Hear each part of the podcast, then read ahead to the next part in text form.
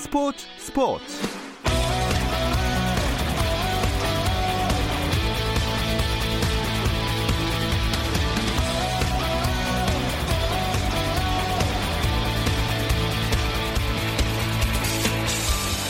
스포츠가 있는 저녁 어떠신가요? 아나운서 김종현입니다. 오늘 하루 스포츠계를 돌아보는 스포츠 타임라인으로 김종현의 스포츠 스포츠 출발합니다.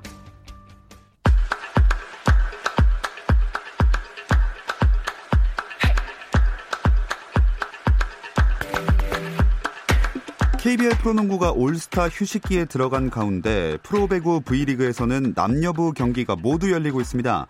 남자부에선 상위권 도약을 위해 승리가 필요한 4위 OK저축은행과 하위권 탈출이 시급한 6위 KB손해보험의 경기가 펼쳐지고 있는데요.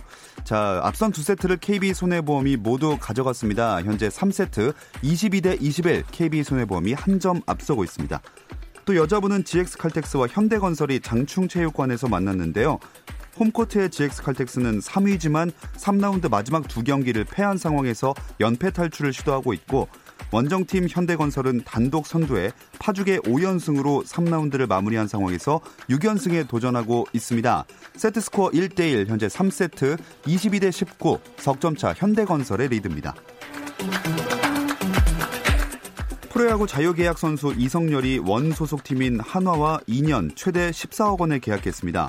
한화구단은 이성열과 계약금 3억 원, 연봉 총액 9억 원에 옵션 2억 원 등 14억 원의 2년 계약을 맺었고 두산은 오재원과 FA 계약에 대략적으로 합의했다고 밝혔습니다. 두산 측은 오재원과 계약 기간 3년에 합의했고 연봉과 옵션 등 세부적인 사항에서 조율이 필요한 상황이라며 조만간 계약을 매듭 지을 것이라고 설명했습니다. 여자 골프의 레전드 박세리가 한국인으로는 처음으로 미국 골프협회가 주는 권위 있는 상인 밥 존스 상을 받게 됐습니다. 골프의 성인으로 불리는 보비 존스의 이름을 따 1955년 제정된 밥 존스 상은 골프에 대한 열정과 업적이 뛰어난 골프인에게 해마다 수여됩니다. 여자 골프 선수로는 2012년 아니카 소렌스탐 이후 8년 만이고 한국인으로는 박세리가 첫 수상입니다. 미국 프로농구 NBA에서는 2019 드래프트 전체 1순위 지명 선수 자이언 윌리엄슨이 마침내 NBA 코트를 밟습니다. ESPN 등 현지 언론은 데이빗 그리핀 뉴올리언스 펠리컨스 단장의 발표를 인용해 윌리엄슨이 23일 샌안토니오 스퍼스와의 홈 경기에서 데뷔전을 치른다고 전했습니다. 이로써 윌리엄슨은 시범 경기 이후 처음으로 NBA 코트를 밟게 됐습니다.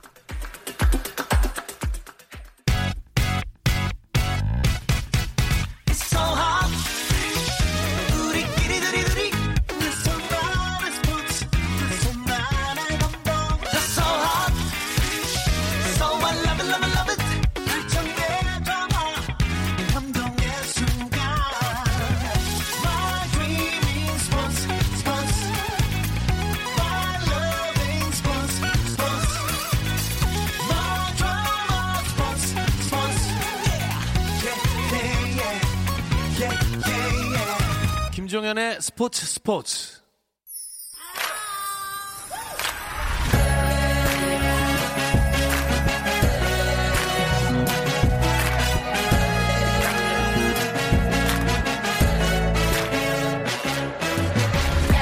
목요일에는 해외 축구 이야기 함께하고 있습니다. 라디오의 발롱도르를 꿈꾸는 이건 김정용의 랄롱도르 시작하겠습니다. 먼저 풋볼리스트 김정용 기자와 인사 나눌게요. 안녕하세요. 네, 안녕하세요. 김정용입니다. 자, 그리고 오늘도 영국 어딘가에 계실 것으로 예상되는 이건 기자도 만나보겠습니다. 안녕하세요. 네, 안녕하세요. 영국 런던에 있는 이건입니다. 자, 지난주에 토트넘이랑 리버풀 경기 취재에 갈 예정이라고 하셨으니까 이 경기 얘기부터 해주시죠. 네, 어, 지난 그 22라운드 경기들 가운데서 가장 많은 관심이 쏠렸던 경기였습니다. 1월 11일 런던에 있는 토트넘 호스퍼 스타디움에서 열린 경기였고요. 토트넘과 리버풀이 격돌을 했는데 리버풀이 1대 0으로 승리를 했습니다. 어, 전반 37분에 리버풀의 골잡이죠. 그 피르미누 선수가 결승골을 넣으면서 어, 승점 3점을 가져왔고요. 정말 리버풀이 잘했던 경기다. 뭐 골 점유율에서 66대 34로 압도했고 어, 정말 리버풀이 왜 1등인지를 보여줬던 경기고 손흥민 선수는 풀타임을 뛰었습니다만 뭐 공격 포인트는 없었고 이 경기에서는 탄강가라는 그 토트넘의 1999년생 수비수가 더 강한 인상을 남기기도 음. 했습니다. 네, 수학은 있었던 경기지만 김정용 기자, 손흥민 선수의 입장에서 보면 경기 내용이랑 결과 다 아쉬웠다고 봐야 되지 않을까요? 네, 이런 경기에서 0대1 패배를 막는 영웅이 되면 뭐 되게 좋은 건데 그렇죠. 그걸 하지 못한 게 좀 아쉬운데 사실 토트넘이 경기 계획을 아주 잘 짜고 나왔어요. 그래서 이번 시즌 프리미어리그에서 절대 강자인 리버풀을 거의 가장 괴롭힌 경기 중에 음. 하나였는데 그래서 토트넘이 역습 기회가 꽤 있었거든요. 손흥민 경우에는 슛 기회를 네 번 잡았고 그 중에 두 개 정도가 아주 결정적인 상황이었는데 이걸 다 어, 위력이 떨어지는 슛으로 넣지 못한 게 좀 아쉬웠습니다. 이런 공격에서의 부진은 수비에 집중하다 보니까 생긴 현상이라고 할 수 있을 것 같은데요. 손흥민은 뭐 늘 수비도 100%, 공격도 100%, 총 200%, 한 명이 100%밖에 못하는데 200%를 하라는 그렇죠. 지시를 받고 네. 있단 말이에요. 그래서 이날도 그 좌우 윙어가 토트넘의 좌우 윙어가 리버풀의 아주 세계적인 공격력을 가진 좌우 수비수를 마크해야 하는 음. 그 거꾸로 토트넘의 공격수가 리버풀 수비수를 그러네요. 마크해야 하는 이런 상황이었는데 특히 손흥민이 아놀드라는 리버풀의 아주 공격력이 세계 최고인 선수를 막아야 됐죠. 그 막는 거에 집중하다가 전력 질주를 해서 리버풀 문전까지 가야 되는 거니까 힘이 들고 그런 상황에서 결정력이 좀 저조해지고 네. 뭐 이런 악순환이 좀 반복되는 양상이 몇 경기 계속되고 있습니다. 자 이렇게 토트넘이 이건 기자 리버풀전 이후에 미들즈브러 FA컵 경기도 치렀죠? 네, 그 리버풀전 패배를 하고 난 이후에 이제 사흘 뒤였죠. 1월 14일 이곳 시간으로 이제 화요일 밤이고 한국 시간은 수요일 새벽이었는데 아, 역시 토트넘 홈구장에서 미들즈브러가 2부 리그에 있는 미들즈브러와 FA컵 3라운드 재경기를 치렀습니다. 이게 1월 5일에 미들즈브로 홈에서 원래 경기를 했었는데 1대1로 비기고 이 FA컵은 이제 비기고 나면 재경기를 합니다. 물론 이제 32강까지만 재경기가 가고 16강부터는 재경기가 안 가는 포맷인데 어쨌든 재경기를 다시 치르게 되면서 어, 안 그래도 뭐 지금 토트넘이 빡빡한 일정이었는데 요 재경기까지 하면서 다시 어, 주중에 경기를 치르게 됐고요. 이 경기 토트넘이 2대 1로 승리를 하긴 했습니다. 어, 손흥민 선수는 사실 이날은 선발로 출전하지 않고 벤치에서 시작을 했거든요. 무리뉴 감독은 손흥민 선수 그리고 넬레알리 선수를 모두 벤치에서 약간 조금 아끼는 듯한 모습으로 벤치에서 시작을 하게 됐고 어, 토트넘은 로셀소 그리고 라멜라의 골로서 되게 앞서 나가다가 어, 결국에 이제 한 골을 얻어 먹으면서 약간 조금 어, 겨우겨우 승리하는 약간 그런 모습을 보여줬는데 손흥민 선수는 후반 19분에 교체로 들어가서 원톱으로 나섰습니다만 공격 포인트는 기록하지 못했습니다. 자, 김정용 기자. 손흥민 선수가 복귀한 다음에 골 소식도 없고 약간 역할 때문일 수 있지만 좀 부진한 모습이 이어지는 것 같아요. 어, 그렇죠. 스타라면 팀은 지더라도 개인의 득점이나 도움이 계속 이어지고 있으면 좀 좋을 텐데 음. 어, 12월 8일이 마지막 공격 포인트였습니다. 그러니까 한 달 넘게 골도 도움도 없는 상태가 지속되고 있다는 게 좀 아쉽고요. 특히 더 아쉬운 건 11월까지는 굉장히 잘 나가고 있었잖아요. 네. 그 페이스를 유지했으면 거의 뭐 리그 20골 가까이를 넣을 수 있는 페이스였는데 그게 끊기면서 약간 평균 회귀를 하고 있다는 게또 음. 아쉽죠. 사실 이게 무리뉴 감독이 손흥민 선수를 써먹는 방식이 무리뉴 감독이 처음 스타 감독이 됐던 2004년도 첼시 때 아리언 로벤 선수를 썼던 거랑 비슷하거든요. 네. 그러니까 윙어들을 수비에 깊게 가담시켰다가 역습 상황이 되면 총알처럼 뛰어나가서 상대 수비가 정돈되기 전에 넣어라 뭐 이런 건데 이게 그러니까 15년 전 방식이란 말이에요. 네. 그거를 지금 또 쓰고 있는 게 이제 안 먹히는 게 아니냐, 음. 좀 구식 전술이 아니냐 이런 비판이 좀 나오고 있죠. 이건 기자 현지 반응은 어떻습니까? 어, 일단 영국 현지는 이제 우리 국내처럼 뭐 손흥민 선수에게 직접적으로 주목하는 이런 부분은 아직까지는 아니고 토트넘 전체적인 공격이 전체적인 모습을 보긴 하는데 뭐 김정용 기자가 말한 것처럼 무리뉴 감독 스타일이 좀 구식이다. 특히나 무리뉴 감독은 스트라이커의 체격 조건이 좋고 최전방에서 몸싸움을 해주면서 공간을 내주는 그런 9번형 스트라이커 뭐 예전에 디디에 드록바라든지 뭐 디에고 코스타라든지 즐라탄 이브라이모비치라든지 이런 9번형 스트라이커를 선호를 하는데 지금 해리케인이 없는 상태에서 손흥민 선수를 그런 식으로 몇 번 썼거든요. 네, 손흥민 선수는 절대 아니다.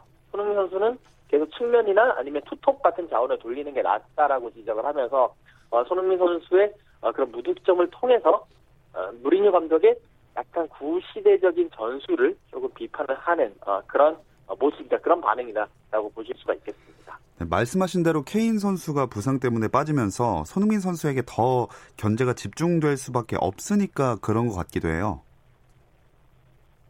네, 맞습니다. 집중 견제가 들어오기도 하고요. 미들즈브러전 같은 경우에도 그 미들즈브러의 수비수들이 손흥민 선수의 뭐 슈팅 코스라든지 원래 손흥민 선수 잘하는 게 볼을 잡고 한 번 치고 감아차는 게 있는데 그런 슈팅 코스도 막고 타이밍도 막고 그러면서 손흥민 선수를 하나의 자신들의 존 안에 두면서 공간을 안 주는 아, 그런 수비력을 많이 보여줬거든요. 그렇기 때문에 아, 손흥민 선수를 막는 방법을 알고 있다. 여기에 다른 선수들의 움직임 도 조금은 견제를 하면서 손흥민 선수를 많이 이렇게 죽이는, 그러니까 손흥민 선수를 많이 이제 힘을 못 쓰게 하는 모습을 많이 보여주고 있습니다. 무리뉴 감독이 부임하고 나서 초반에는 좀 좋았지만 이후에는 분위기가 그렇게 좋지는 않은 것 같습니다. 어, 그런 분위기가 토트넘의 순위에도 영향을 미치고 있는데요. 김정용 기자, 지난주보다 순위가 더 떨어졌네요. 네, 최근 2연패를 당하면서 현재 순위가 8입니다. 토트넘보다 아래에 있던 셰필드 유나이티드가 6위로 올라가면서 토트넘을 아래로 밀어냈는데요. 어, 6위 셰필드, 7위 울버햄턴, 8위 토트넘까지 세 팀이 승점 1점 차이로 늘어서 있고요. 또 아래를 보면 승점 2점을 또 밑으로 내려가면 거기까지 네 팀이 또 몰려 있습니다. 그래서 소, 어, 한 경기 차이로 위로 두 칸 아래로 네 칸으로 움직일 수 있다는 거거든요. 네. 그러니까 지금 조금만 잘하면 확 올라가고 약간만 한 두 경기 정도만 부진하면 뚝 떨어질 수 있는 위기와 음. 기회가 공존하는 순위에 놓여 있습니다. 이건 기자 좋게 보자면 토트넘이 여전히 4위권으로 올라갈 수 있다는 말인 거죠? 네, 지금 따닥따닥 붙어 있기 때문에 지금 뭐 4위권 싸움이 상당히 치열한데 3위 레스터시티가 지금 승점 45점이거든요. 이 팀은 조금 한 두 발, 세 발 정도 앞서 나갔다고 보고 4위 첼시가 39점, 5위 맨유가 34점, 6위 뭐 셰필드 32점, 7위 울버햄튼 31점, 8위 토트넘 30점인데 뭐 김정면 기자가 이야기한 대로 한 두 경기, 한 경기, 두 경기만 이기면 갑자기 8위에서 뭐 4위권까지도 올라갈 수 있는, 5위권까지 올라갈 수 있는 그런 상황이기 때문에 어떻게 보면 4위권으로 올라갈 수 있는 가능성도 남아 있고 음. 그 이제 그 반면에는 조금만 못하면 아예 밑으로 내려갈 수 있다는 그런 위험성도 존재하고 있습니다. 네. 방금 말씀해 주신 내용 중에서 레스터 시티가 선전하고 있는 게 눈길이 가네요. 네, 어, 올 시즌 레스터 시티가 여기까지 올라올 줄은 아무도 아마 생각을 못했을 겁니다. 레스터 시티가 지금 14승 3무 5패로 3위를 달리고 있는데 어, 레스터 시티 이번 경 이번 시즌 시작하기 전에 어, 중앙 수비수 그러니까 수비의 핵심이었던 해리 매과이어 선수가 맨유로 이적을 하면서 어, 좀 수비가 무너지지 않겠느냐 그러면서 많이 떨어지지 않겠느냐고 했는데 그 그렇던 이제 레스터 시티가 공격에 좋은 모습을 보이고 있거든요. 지금 어 공격에서 리그에서 이제 47골을 넣는데 특히나 레스터 시티의 주포죠 제이미 바디가 17골을 넣으면서 팀 공격에서 가장 큰 역할을 해주고 있고 허리에서도 제임스 메디슨 선수가 중심을 잡아주면서 어 전체 최전방 허리 그리고 수비도 무너지지 않으면서 삼선이 상당히 조화로운 모습을 보이고 있다. 그래서 지금 3위까지 지금 달리고 있고 아마도 챔피언스리그 진출권을 거머쥘 수 있는 유력한 한 팀으로 지금 급부상하고 있습니다. 네, 이렇게 레스터 시티와 또 맨체스터 시티 각각 3위와 2위에 자리하고 있는데 이 두 팀이 엄청 열심히 해도 이번 시즌에 리버풀이 있습니다. 김정용 기자, 리버풀은 언제 지나요? 네, 어, 토트넘 경기가 말씀드린 것처럼 예. 굉장히 위기일 수도 있었어요. 토트넘이 정말 완강하게 저항했거든요. 그런 경기까지 원정 역사 잡아내면서 리버풀이 진짜로 흔들리지 않는 저력을 보여주고 있고요. 토트넘을 잡으면서 어, 21경기 동안 22라운드까지 했는데 리버풀 한 경기 덜 했죠. 그래서 21경기 동안 20승 1무를 거뒀습니다. 네. 20라운드까지 승점 61점인 건데 이게 유럽 5대 리그를 통틀어서 최고 기록이라고 음. 합니다. 맨시티보다 한 경기 덜 했는데 승점 차가 14점, 뭐 거의 뭐 압도적으로 달리고 예. 있죠. 잘 나가는 비결을 뭐라고 보세요? 어, 뭐 일단 뛰어난 선수단을 가진 것도 있는데 모든 선수들의 그 고른 전술 이해도 그리고 정신력, 그러니까 winning mentality가 거의 최고에 달해 있는 것 같아요. 이 감독의 역량이죠. 위르겐 클롭 감독이 전술 지시, 동기부여 두 가지 측면에서 모두 대성공을 거두고 있다는 뜻이라고 할 수 있겠고요. 이 정도면 뭐 저도 클롭 같은 리더 밑에서 좀 직장 생활을 해보고 싶다 어. 이런 생각이 들 정도의 분위기인 것 같습니다. 네, 덕장이라는 이야기도 많이 나오고 하니까 궁금하네요. 이건 기자, 리버풀 이번에는 진짜 충분히 우승할 가능성이 있을 것 같아요. 어, 이게 리버풀이 예전에도 이렇게 잘 나가다가 꼬꾸라진 적이 몇 번 있기 때문에 정말 말을 아끼고 있거든요. 많은 리버풀 팬들도 나 지금은 말을 아끼겠다, 말을 아끼겠다 그러면서도 웃음을 지으면서 그 입 가르 새어 나오는 우승에 대한 그런 열망을 숨길 수 없었는데 네. 이게 지금 정말 다른 것 같아요. 이게 지금 뭐 얘기한 것처럼 2위 맨시티와 14점 차인데 리버풀이 한 경기 덜 했으니까 최대 17점 차이란 얘기거든요. 남은 경기가 뭐 나머지 팀들은 16경기가 남아있는데 이 정도 점수 차면 남아있는 16, 17경기에서 리버풀이 5연패를 하고 동시에 맨시티가 5연승을 해야 되는데 이거는 뭐 예를 들어서 리버풀이 단체로 부상이 나오거나 뭐 단체로 배탈이 나거나 뭐 이러시지 않는다면 이러지 않는다면 네. 절대 나올 수 없는 네, 그런 거기 때문에 지금은 이제는 거의 리버풀이 우승에 리그 우승에 한 85% 8.5분 능선을 넘었다라고 말씀드려도 될 것 같아요. 네, 지난 시즌에 리버풀이 딱 1패를 했는데 맨체스터 시티에 밀려서 2위가 됐잖아요. 네. 제가 인터넷에서 본 게 기억이 남는 게 올해 리버풀이라는 괴물은 작년 맨시티가 만들었다. 절대 아, 안 지는. 네. 네, 패배 하나만 해도 2위였기 때문에 엄청난 기세를 보여주고 있습니다. 그런 리버풀이 이번 주말에 맨유랑 경기를 갖게 되는데 김정용 기자 어떻게 전망하시나요? 아, 예, 굉장히 재밌는 경기가 되겠죠. 이제까지 리버풀의 승리를 유일하게 저지했던 단 한 팀이 바로 그 맨유니까요. 아. 그때는 맨유 홈이었습니다. 맨유 홈에서 비겼고 이번엔 리버풀의 홈이니까 리버풀이 그때보다는 좀 유리한 상황이라고 할 수 있겠죠. 대신에 메뉴는 지난 대결 때는 좀 부진한 중이었고 지금은 경기력이 오히려 조금 나아졌다는 얘기를 듣고 있습니다. 아마 메뉴의 솔샤르 감독이 철저한 정말 지독한 아, 진짜 축구 이렇게 해도 되나 싶을 정도의 수비 전술을 쓰지 않을까 네. 이런 전망들을 많이 하고 있거든요. 이 경기는 한국 시간으로 월요일 새벽 1시 반에 열립니다. 아, 또 시간대가 좋지 않군요. 어, 토트넘은 한국 시간으로 토요일 밤에 왓포드와 경기를 준비하고 있는데요. 이 이야기는 잠시 쉬었다 와서 나누겠습니다. Messi, Messi, Messi, Messi, Messi, Messi, immens Messi, encara Messi, encara Messi, encara Messi, encara Messi, encara Messi, encara Messi, encara Messi, encara Messi, encara Messi, encara Messi, encara Messi, encara Messi, gol, gol, gol, gol, gol, gol, gol, gol, gol, gol, gol, gol, gol, gol, gol, gol, gol, gol. 현장의 소리, 레전드들의 이야기. 스포츠 스포츠에서 모두 다 만나보세요. 김종현의 스포츠 스포츠. 네, 로고송부터 굉장히 바쁜 해외 축구 이야기를 나누는 라디오의 발롱도르 이건 김정용의 랄롱도르 함께하고 계십니다. 이건 기자 토요일 토트넘 와퍼드 경기 취재 가시나요? 네, 어, 취재 갑니다. 지금 이제 그 승리가 시급한 토트넘이죠. 여기에 이제 와퍼드는 리그 초반에 상당히 안 좋았다가 감독을 바꾸고 난 이후에 상당히 좋아요. 지금 계속 뭐 패배가 없이 패배를 거의 잊은 모습으로 어, 지금 달려가고 있는데 이 양 팀이 만납니다. 과연 그 또 이제 그 와포드 홈에서 만나기 때문에 어떻게 보면 토트넘 와포드 홈에 가서는 별로 경기를 잘하지 못했던 경우가 많거든요. 과연 손흥민 선수 골을 넣고 토트넘이 승리를 거둘 수 있을지 이 부분에 관심이 가는 경기를 직접 가서 취재를 하도록 하겠습니다. 네, 그리고 케인 선수가 결국 수술을 받게 됐는데 시즌 아웃 이야기도 나오더라고요. 어떤 상황인가요? 네, 이게 이제 1월 1일에 그때 이제 사우스햄튼전에서 경기 중에 자기가 왼쪽 허벅지 근육을 만지면서 스스로 나왔거든요. 그리고 이후에 계속 검사를 하면서 검사 결과가 안 나왔습니다.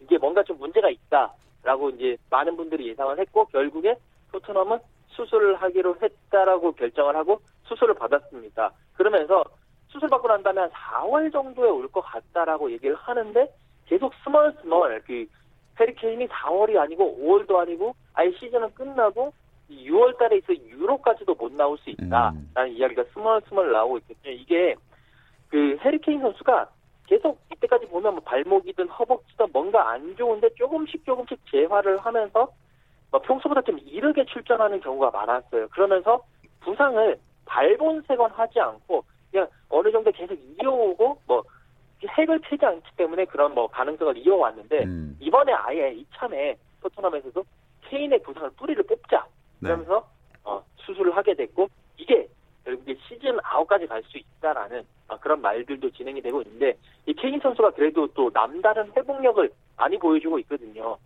뭐 시즌 아웃까지는 아니더라도 분명히 한 5월 정도까지는 좀 만약에 일찍 나오더라도 예전에 그런 몸 상태는 못 보여줄 가능성이 클 것 같습니다. 네. 마침 또 1월 이적 시장도 열리고 했으니까 케인의 대체 자원도 찾아야 할 텐데요.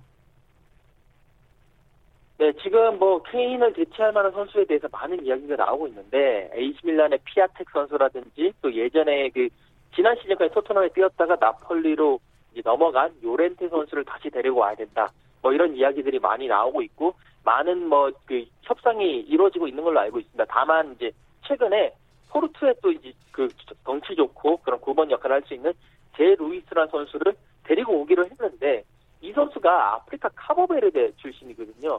이 프리미어 리그에서는 이제 노동 허가서 워크 퍼밋을 받으려면 자기가 속해 있는 그 국가대표팀이 피파 랭킹 50위 안에 들어가 있어야 되는데 이 카베 카보베르데가 피파 랭킹 50위 밖 77위입니다. 그래서 결국 워크 퍼밋이 안 나오면서 이 선수를 데리고 오는 것이 실패했다라는 지금 보도가 나오고 있고요.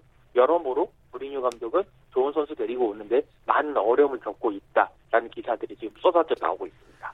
네, 이제 다른 우리나라 유럽 선수들 근황도 한번 체크해 보겠습니다. 김정용 기자가 짚어주시죠. 네, 어, 후반기 부활을 노리는 선수들이 좀 많다. 이 점을 얘기하면 좋을 것 같은데요. 뭐 프리미어리그 외의 리그들은 한참 휴식기를 갖다가 이번 주말에 좀 재개가 되기 때문에 그동안 경기는 별로 없었습니다. 어, 특히 분데스리가에서 분데스리가 휴식기가 길기 때문에 주로 스페인 같은 따뜻한 유럽 나라에 가서 전지훈련을 많이 했는데 프라이부르크의 권창훈, 마인츠의 지동원 이 두 선수가 부활에 좀 조짐을 보여주고 있어요. 네. 둘다 전반기엔 거의 못 뛰었거든요. 어, 부상 때문이었는데 둘 다 소속팀 전지훈련에서 좋은 모습을 보여주면서 후반기 비상을 준비하고 있다고 하고요. 그리고 벨기에의 신트 트라이던에서 거의 아예 못 뛰었던 이승우 선수도 있죠. 이승우 선수가 그 소속팀의 전지훈련에 늑장 합류해서 음.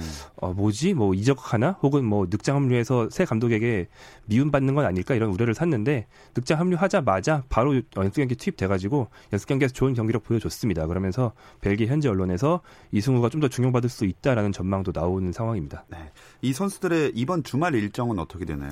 어, 일단 보르도의 황희조 선수가 좀 경기가 빠르기 때문에 먼저 말씀드리겠습니다. 당장 내일 금요일 새벽에 어, 3부 리그의 포라는 팀과 컵대회 경기를 합니다. 어, 이 약한 팀이기 때문에 황의조가 오랜만에 골맛도 보고 주전 경쟁으로 좀 돌아가는데 좋은 기회가 되지 않을까 생각하고요. 그리고 독일 리그가 이제 재개되는데요. 마침 첫 경기가 말씀드린 지동원 권창훈의 맞대결입니다. 음. 토요일 저녁 11시 반. 저도 이거 챙겨볼 생각인데 프라이부르크와 마인츠의 경기가 열리고요. 어, 지동원 선수는 명단에 들지가 좀 불투명한데 권창훈 선수는 아마 명단에 들고 최소한 교체로는 투입될 것으로 전망이 되고 있습니다. 그리고 이제 일요일 저녁 8시 어, 시간 좋습니다. 일요일 저녁 8시에 어. 예, 어, 굉장히 만족스러워 하시는 것 같은데. 무슨 경기죠? 어, 어, 마요르크의 일본인 유망주 구보와 발렌시아의 이강인이 아. 예, 그 많이 비교된 두 선수거든요. 예. 예, 마요르카에서 경기를 합니다. 마요르카는 그 지중해에 떠 있는 그 섬이죠. 거기서 이제 경기를 하게 되고요. 그리고 프랑스의 랭스에 있는 석현준 선수가 지금 경기를 꾸준히 조금씩은 나오고 있거든요. 네. 이 선수는 좀 특이하게 주말에 쉬고 다음 주 목요일 새벽에 경기를 갖습니다. 음. 근데 이건 기자 황희찬 선수가 이적 소리 막 많았는데 잘츠부르크의 입장은 이적을 안 시키겠다 이런 것 같더라고요. 네, 예전에 제가 지난번에 그 짤츠부르크가 황희찬 선수의 이적에 문구리를 주고 열까 말까 고민 중이라고 말씀을 드렸는데 결국 그 고민의 결론이 나온 것 같습니다. 황희찬 선수 팔지 않겠다라고 선언을 했고요. 이적료를 억만금을 주더라도 우리는 안 판다. 라고 이야기를 하면서 했는데 이게 결국 고민의 결론을 내린 게 지금 셀츠부르크가 홀란드 선수도 도르트문트로 보내고 미나미노 선수도 리버풀로 보내면서 공격 3톱에 두 명을 완전 다 보내버린 거예요. 그래서 황희찬 선수까지 가게 되면 뭐 돈을 버는 것도 좋지만 리그 우승에 문제가 있을 수 있다라는 이제 결론을 내린 거죠. 지금 짤츠부르크가 승점 44점으로 리그 1위를 달리고 있는데 이 리치가 지금 승점 42점이거든요. 몇 차 안에 따라잡힐 수 있기 때문에 그런 불안감도 있고 또 유로파 리그도 어쨌든 올라가면 또그 프랑크푸르트랑 맞붙게 되는데 올라가면 올라갈수록 거기에서 나오는 배당금이라든지 뭐 여러 가지 스폰서라든지 이런 것들이 있기 때문에 거기서도 어느 정도 좋은 모습 보여 보여줘야 된다는 결론을 내렸고 지금 굳이 황희찬 선수를 안 팔더라도 여름 이적 시장에서 더 많은 돈을 가지고 올 수 있는 팀들이 있을 거다라는 결론을 내렸기 때문에 일단 이번 겨울은 잘츠부르크에 잔류를 시키겠다라고 결정했습니다. 네, 이건 기자가 억만금을 줘도 안 판다 했는데 김정용 기자 억만금을 주면 팔지 않을까요? 어, 이번 겨울에는 최소한 아니다 뭐 이런 어, 얘기인데 네. 어, 다만 이제 이번 겨울에 어떤 움직임이 있을 수 있는 일말의 가능성이 있다면 지금 경쟁이 붙었거든요. 네. 그 원래 얘기 나오던 울버햄턴만 있는 게 아니고 브라이턴, 에버턴 이런 복수의 잉글랜드 팀들이 노리고 있는데 이럴 때 어, 이적 후 재임대라는 방식을 쓸수 음. 있습니다. 그러니까 이 세 팀 중에서 우리가 빨리 선점하고 싶다. 그러면 지금 황희찬을 억만금을 줘서 네. 영입한 다음에 어, 남은 반 시즌은 그냥 짤츠부르게 남겨놨다가 음. 여름에 데려가는 거죠. 이렇게 하면 이거 성사가 될 수도 있거든요. 예. 근데 이런 방식을 쓰는 팀이 나올 수 있다는 기사가 뭐 아주 유력한 기사는 아닙니다만 조금씩 나오고는 음. 있어서 이게 뭐 일말의 희망 정도 될 것 같습니다. 네, 이제 중반 정도 지났으니까 이적 시장 닫힐 때까지 한번 살펴봐야겠습니다. 또 프랑스 리그의 황의조 선수가 병역 특례 혜택 때문에 일시 귀국했다가 며칠 전에 복귀전을 가졌죠. 네, 12일 새벽 경기였고요. 보르도가 프랑스 강호 올랭피크 리옹과 경기를 했는데요. 보르도가 1대 2로 패배했습니다. 황의조 선수는 후반 25분 교체 투입되면서 복귀전을 가졌고요. 지난 시간에도 말씀드렸듯이 보르도가 최근 정규리그 4연패로 상당히 부진하고 그 4경기에서 득점이 총 2점밖에 안 될 정도로 공격력이 특히 안 좋습니다. 황의조 선수가 컨디션을 좀 찾으면 어떻게든 라인업에 올리지 않을까 음. 예상할 수 있습니다. 자, 다시 외국 선수 얘기를 해볼게요. 이건 기자, 파리 생제르맹의 은바페가 이번 시즌에도 득점력이 엄청나다면서요? 네, 어, 지금 그 지난 시즌에 은바페가 33골 넣으면서 리그왕 득점왕을 차지했는데 그때 2위가 이제 22골이었거든요. 그러니까 격차를 상당히 벌리면서 독보적인 득점왕을 차지했습니다. 지금 올 시즌도 13골을 넣었는데 14경기에 나와서 13골을 넣었거든요. 근데 이제 은바페 선수가 그 초반에 부상으로서 16경, 아, 6경기를 나오질 못했어요. 그런 것을 감안했을 때, 어, 이런 그 골폭풍의 그런 상승이 대단하고 특히나 최근 6경기에서 8골을 몰아 넣었거든요. 그만큼 은바페 선수가 지금 리그 앙을 지배하고 있다. 계속 이제 이번 시즌에도 득점왕을 위해서 달려가고 있다. 지금 득점왕이 벤 예델인데 한 골 차밖에 안 나거든요. 네. 아마 역전을 할 것 같고 특히 이 선수가 대단한 게 46골 중에 페널티킥골은 딱 한 골입니다. 그렇기 때문에 대단한 득점력, 대단한 경기력을 보여주고 있습니다. 네, 이건 기자와는 이야기 여기까지 나누겠습니다. 이건 기자 고맙습니다. 네, 감사합니다. 자, 마저 김정용 기자와 이야기 나눠볼게요. 그 장슬기 선수가 스페인 네. 여자 축구리그 데뷔전을 치렀잖아요. 네, 어, 장슬기 선수가 마드리드 CFF라는 그 마드리드 소재에 있는 여자팀으로 이적을 했어요. 13일에 레알 베티스와의 경기에서 데뷔전을 치렀습니다. 등번호 16번을 달고 왼쪽 풀백, 어, 한국 여자 대표팀에서도 장슬기 선수는 뭐 윙어, 중앙 미드필더 풀백 다 보거든요. 풀백으로 풀타임을 소화했고요. 뭐 팀은 졌습니다. 장슬기 선수 얘기가 잉글랜드에 먼저 나가 있는 지소연, 조소현, 이금민 이런 해외 진출 선배들이 많이 좀 권하고 이끌어줬다고 해요. 네. 장슬기 선수가 만나보면 그 긍정 에너지가 막 나오는 선수거든요. 음. 한 반경 10m에 들어가면 나도 기분이 좋아지는 약간 그런 느낌인데 네. 그 밝은 자세로 지금도 잘 적응하고 있는 것 같더라고요. 음, 아, 10m 안에 들어가 보고 싶습니다. 무슨 기분인가. 자, 어쨌든 오늘 그, 그 랄롱도르는 여기서 마무리를 해 보겠습니다. 이건 김정룡의 랄롱도르 풋볼리스트 김정룡 기자 고맙습니다. 고맙습니다. 내일도 저녁 8시 30분에 돌아오겠습니다. 김정현의 스포츠 스포츠.